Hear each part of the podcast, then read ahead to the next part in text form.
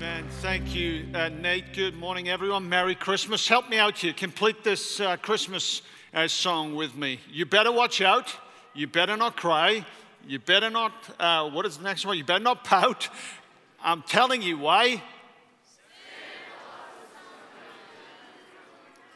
Okay, you, you're better singing that now. Do you all know the next verse? He's making a list. He's checking it twice. He's going to find out who's naughty and nice because Santa Claus is coming to town. What fascinates me with this is just we live in an age right now where over the next two decades, three trillion plus dollars are going to change hands as baby boomers pass off their inheritance, their wealth, to their Generation X kids and their millennial grandkids. More money will transfer hands over the next two decades than ever before in American history. And so some people have taken that Santa Claus uh, kind of song and they've actually put it into an inheritance line. You better watch out.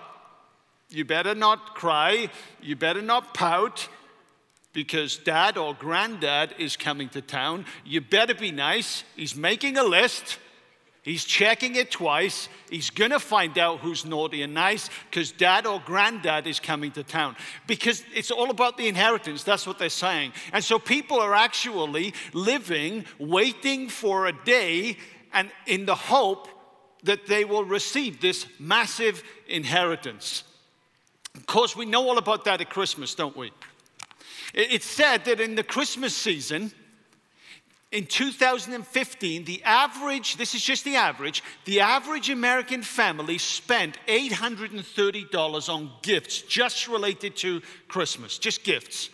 That was up 15% on the total for 2014, which was $720. It's also said that the average American household will take on $936 of debt related to Christmas expenditure. That with a credit card, if they put it on their credit card at an average APR of 15%, it will take them 10 years to pay that off at $25 a month. That same research suggests that most Americans actually take five months to, to pay off their Christmas card borrowing. You better watch out. because if you don't live wisely, you may miss out on that windfall. So watch out, behave, What's interesting with this is just this passage that I want to draw your attention to from Titus chapter 3, verses 4 through 7. Have a look at the first part of this. But when the kindness and love of God our Savior appeared, He saved us, not because of the good things, the righteous things that we have done, but because of His mercy. That's the good news of Christmas. We often grow up with this idea, don't we, especially as kids, that we better be good because Santa's coming. Now, that actually meant something to me when I was growing up. My mom's sitting there as she's spending Christmas with us. I grew up with her telling me and my father telling me this story about my dad at Christmas. My dad realized that he would have to be good, but he kind of thought this wasn't a, a, a, true story at all. And in Wales, you grew up with lots of coal mines. And so the idea was if you weren't good at Christmas, then Santa would come. But what he would do is he would actually leave you a bucket of coal rather than your gifts. That was the payback. My dad didn't believe it at all. So he was a little monster in that period before Christmas. And he woke up Christmas morning, he ran down the stairs. There was my grand there. My dad opened the door, he bust in, he saw a gift in the middle of the living room. He ripped open the package, and there in the middle was a bucket of coal. He said he'd never forgotten that feeling disappointment. And he always learned he could be rotten nine months of the year, but in the quarter leading up to Christmas, he better get his act together. The good news with, with Christmas, what we're celebrating today, is that we received a gift that we didn't deserve, but we received it anyway because God is merciful, God is loving. Folks, the, the real gift of Christmas is that the loving kindness of God has appeared in the very person of Jesus. But the text doesn't stop there, does it? It also tells us what this gift has the power to do. And for many of us, that's what we celebrate, what He's done. He has saved us through the washing of rebirth and renewal by the Holy Spirit whom he poured out on us generously through Jesus Christ our Savior, so that, having been justified by his grace, we might become heirs, having the hope of eternal life. So many people especially around this Christmas time, where the kind of money that we spend just goes up and up and up. And have you noticed how not only that happens, but everything in the home seems to go at the same time? Our incinerator went, our dishwasher is gone. And it's like all of this at the same time. And so many people around this, around this season think it would be so good if Uncle Fred or if, you know, Grandpa actually got rid of some of that wealth now. Doesn't he realize that he'll pay more tax on it if he passes it off when he's, when he's died? Why doesn't he just start to give it out now? Because we, we feel like we're living in rags. So we, we want this inheritance to move us from rags to riches. The good news in this text is we're already heirs, and God has been generous with that. We are heirs. We've received a glorious inheritance that we are all here today celebrating. But the question is do we celebrate that in the right way? The question is do we even know what we're celebrating? This word heirs is an incredible word. If I had more time, I would unpack this. It's a Greek word, a compound word, two words put together. Nomos, the second part of that, is from where we get the word law or principle. It's a principle of receiving okay? And it's used a number of times of believers, but it's also used once of Christ. That Christ is the heir. Now, this, this reference to Christ uh, occurs in Hebrews chapter 1.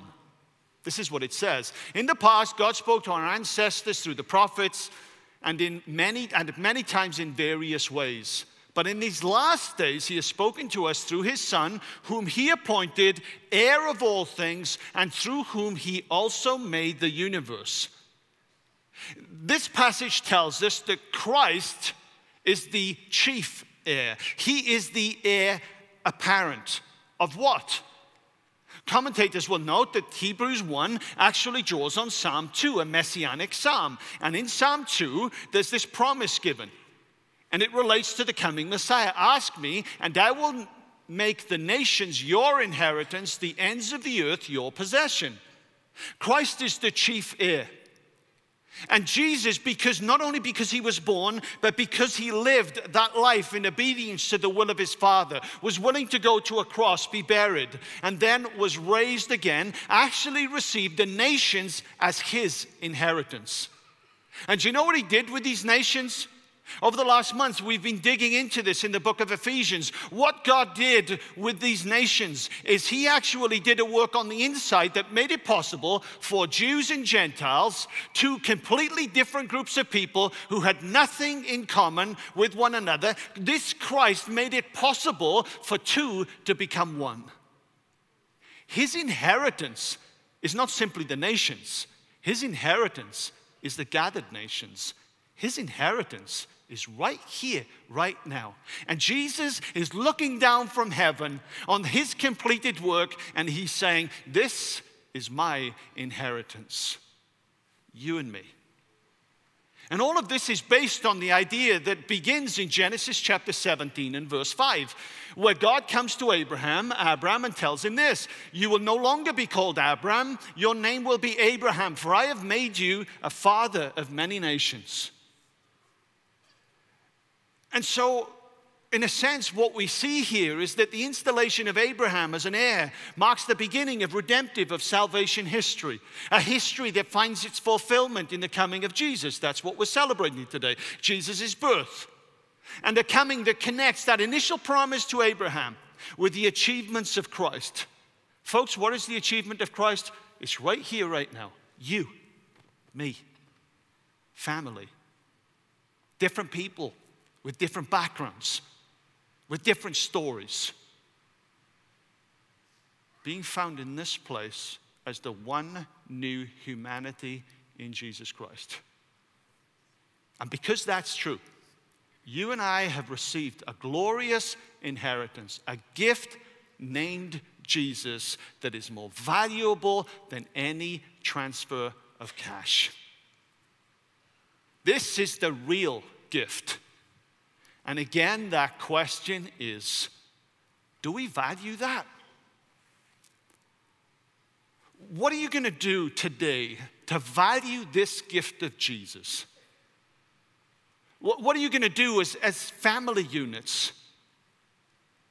To just speak out and live out this glorious inheritance because it is glorious.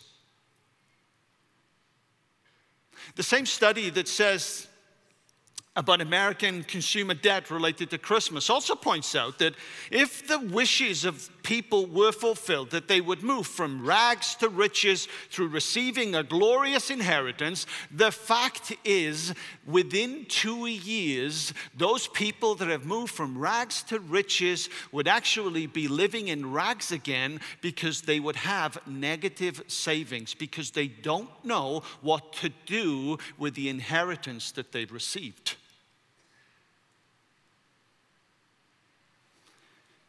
Now, when we came in, you may have noticed that we put some candy out for you. Any of you grab any candy before lunch? Any of you do that? Now, I think we've got some down in the rows. Can you just, uh, if you've got a bowl of candy by the bayou somewhere, could you just raise that in the air for me? Is there, is there, is there some candy? There we go. Did you pick at that? It was right by. It was. It was. He's got one in his hand. It's going to melt. You know what you need to do? You just need to, I'll, I'll give you a couple there. Don't put it in your hand, it'll melt. Uh, here, here's my point here there's a wealth of chocolate, right? It, it's just there. And you're smart enough to realize hey, if it's there, I can eat it, right? Because it's there. We did this last night, and believe me, the kids at supper time last night, it was really empty. We had three of these big bowls, they were gone. the point I'm making with this is when something is there, you know what we'll do? We'll just pick at it. And we'll pick at it. And we'll pick at it. Any of you tried to put M&Ms and candy around your house or, you know, Skittles around your house for Christmas? You ever tried to do that? Have you noticed how quick they go? Why? Because there is an abundance of it. And when there is an abundance, the default reaction that we have is just to pick at it. That's what people do with their finances. They move from rags to riches through a generous inheritance and they have no plan for it. So, what they'll do is they'll pick at it and they'll pick at it, and typically within a two year period, there will be negative savings. Folks, I want to suggest to you that what is true in the financial realm is true in the spiritual realm as well. We're all here today because there is something about this gift of Jesus that just makes sense. We recognize that there is this glorious inheritance. But the question I'm asking is are we using this inheritance purposefully? Or are we just picking at it? Because, see, if we just pick at the inheritance of salvation, the inheritance of a relationship with our Father through the Spirit, then basically what will happen sooner or later, the reality, the vitality of this inheritance will just be gone. And we'll just be living out of routine and out of habit. And my encouragement to each and every one of us today is to realize the great inheritance that we have received. Is to remember that right now, Jesus is looking down from heaven on his gathered church across the world, and he's saying, This is my inheritance. And He has made us partakers in that. And He wants us to go away from here as family units, as His family, and celebrate that inheritance. And it's going to be very simple for us to do that. So let me encourage you as you go through your day today, as you eat lunch, just pause and just reflect on the inheritance that you have as family units. Because when you have an inheritance, often what will happen is the traditions will develop. Your traditions as family, as family units, is actually an inheritance. In our household, as we were uh, just starting to uh, ha- have a family, Vipka said there's one tradition that I would really like us to, to kind of keep on to because it was a tradition in my family. And I said, Okay, hon, what was that? And she looked at me and she said, I'd like us to go for a walk with the kids and feed the birds. Feed the birds, seriously. I kind of looked at her and said, What? Vipka and I uh, knew each other for about 15 months before we got married. We were together for about 12 weeks in total before we got married. Really didn't know one another. And I looked at her and I said, Feed the birds? What's that got to do with Christmas? And she just explained to me her tradition growing up was basically that they would get up in the morning, they would go out and get the tr- tree. That's the way they would do that, the Christmas tree, the kind of German way. They would decorate the tree, and then they would all go for a walk as a family and just take food for the birds and hang it on the tree. And I was like, okay, hun, we can do that. But thankfully, my kids never got into that, and it didn't last part more than five years. But it was an inheritance to her. And often when we go out walking, you, you can just sense that part of that tradition, that inheritance coming back in Vipka. It's something that's there. Of course, we've developed other traditions as families that we hold on to. Before we open any gift, we open the scriptures and, and we'll just read through the nativity story. We'll spend time praying to one, for one another and as a family, thanking God for this wonderful inheritance of Jesus. That's the greatest gift. Let me encourage you as you go through your day today, as you sit around the table, spend some time talking about your traditions. What's your inheritance? Keep that alive. Don't pick at it.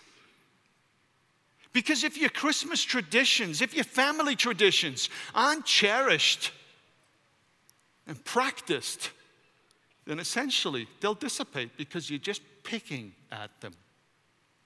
Folks, let's not pick at our inheritance, let's celebrate it. Let's not pick at our family traditions, let's celebrate them. And as we do that, realize that God is right there with us, rejoicing in the fact that we have understood and we celebrate the glorious inheritance that is ours in Jesus Christ. What I'd like us to do now is just encourage you to just take a moment, bow your heads, and just thank God for, for your traditions, for your family units. I'm mindful in this season too that some of you are spending your first Christmas without a loved one. It's painful. Some of those traditions that were so important to you, you won't be able to celebrate today because that person isn't there. I want to give you this opportunity too, just to look back and say, God, thank you for those glorious traditions that we celebrated as a family. Ask God to give you strength for the day. And ask Him to build in you, slowly, one step at a time, traditions that make sense for this new season in life. But let's all take a moment in the busyness of the day just to pause and thank God for this glorious inheritance that we've received. Bow your heads with me as you go to God in prayer.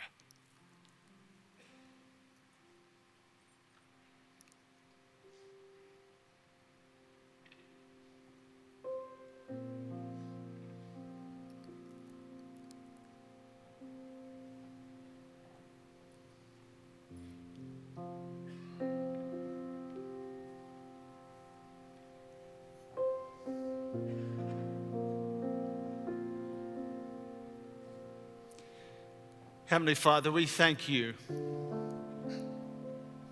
But even though we, through simple songs, it's inbuilt into us the idea that we need to do something in order for kindness to be shown to us. Even as children, we learn that through that little song that we've thought about today. Father, we thank you that that's not true for you. That's not true for the way that you look at us. Even while we were far off, you sent Jesus Christ. And you have blessed us with an incredible gift the gift of Jesus. And Father, as we have taken time out of our celebration today just to refocus, we pray that in the silence that we've just enjoyed, that you will have spoken that word of encouragement into our hearts. For some, they really need to be reminded this morning that they are precious and that they are loved because they don't feel like it. Father, for others, this may well be a moment of difficulty, a season of difficulty, because they're celebrating this season without someone that they love. Oh God, be close. Wrap your arms around them and reveal yourself to them in a way that passes all understanding. And Father, for all of us, I pray that you would help us to remember how important it is never to pick at this generous inheritance that we have received from you. We pick at it and we pick at it, and we never use it purposefully in the way that you've intended our relationship with you to go.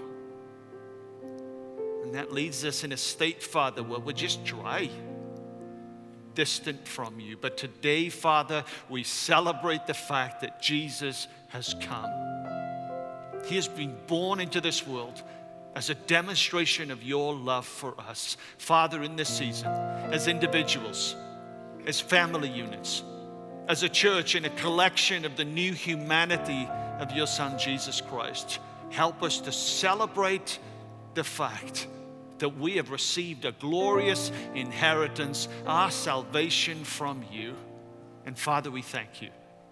And we adore you and we praise you. And we pray that as we go from this place, we would love you and love others in the way that you have loved us and expressed that so clearly. So, Father, we thank you and we praise you. In Jesus' name.